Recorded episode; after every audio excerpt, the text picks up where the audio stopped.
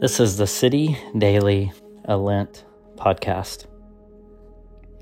The Bible tells us in Romans 8 that the Spirit joins to help us in our weaknesses because we do not know what to pray for as we should.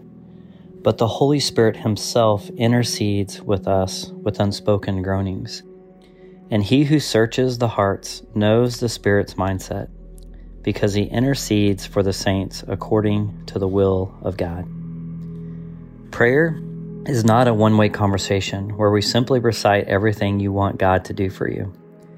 It's a two way fellowship and communication. You speak to God, and He speaks to you. Prayer also includes listening.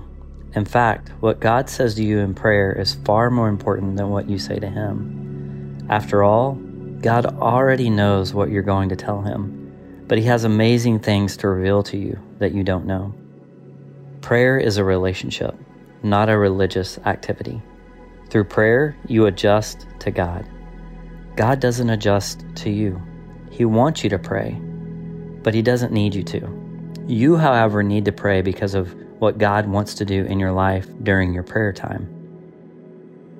When the Holy Spirit reveals a truth to you in prayer, he is present and actively working in your life. This kind of prayer is a divine encounter. Here's what happens as you seek God's will in prayer God takes the initiative by causing you to want to pray. The Holy Spirit, through the Word of God, reveals God's will to you. You pray in agreement with the will of God. You adjust your thinking and your attitudes to God's truth. You look and listen for confirmation or further direction from the Bible, circumstances, and the church or other believers. You obey. God works in and through you to accomplish his purposes. You experience him as the Spirit revealed when you prayed. Praying and reading your Bible are incredibly connected. The Spirit of God often uses the Word of God when you pray. When I pray about something, Scripture often comes to mind, and I immediately open my Bible to the passage I believe the Spirit of God brought to my attention.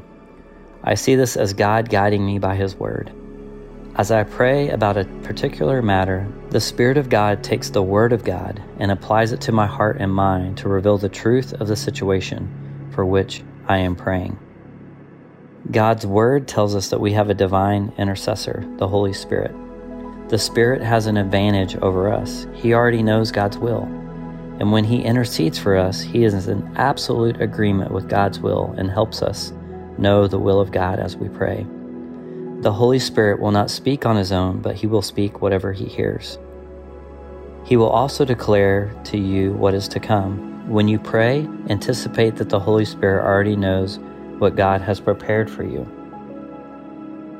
The Spirit does not guide you on His own initiative. He tells you what he hears from the Father and guides you to pray for what he knows the Father wants to do in your life.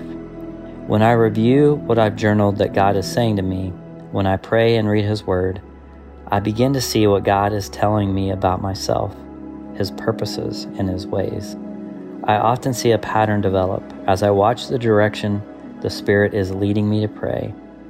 I get an indication of what God is saying to me. The first thing to do as you seek God's will is to deny yourself. Examine your heart for any selfish or worldly motives. In all honesty with yourself and before God, come to the point you are certain your only desire is to know God and do His will. Then ask yourself, what is the Holy Spirit saying to me through God's Word? What is He saying to me in prayer? Is He confirming through circumstances what He said? Is the Holy Spirit verifying what He said through the counsel of other believers. God will never lead you to do anything that contradicts His written word. If what you sense in prayer runs contrary to Scripture, it is wrong. For instance, God will never lead you to commit adultery, to steal, or do anything that goes against His biblical precepts. Watch for God to use the written word to confirm what you are sensing in prayer. Don't play games with God. Don't look for a scripture that seems to say what you selfishly want to do and then claim it as God's will. That is dangerous. Don't do it. Let's reflect back on what the Bible tells us in Romans 8. The Spirit also joins to help in our weakness, because we do not know what to pray for as we should. But the Spirit Himself intercedes for us with unspoken groanings. Today, as we close out this podcast, I want you to think about the greatest challenge that you have in your life right now. It could be with your health, your career, with another individual. And I want you just to hold that before the Lord. Picture holding your hands out in front of you and just presenting that to the Lord and telling the Lord, God, I trust you with this person or issue, and I give it to you. And allow the Holy Spirit to intercede and pray on your behalf.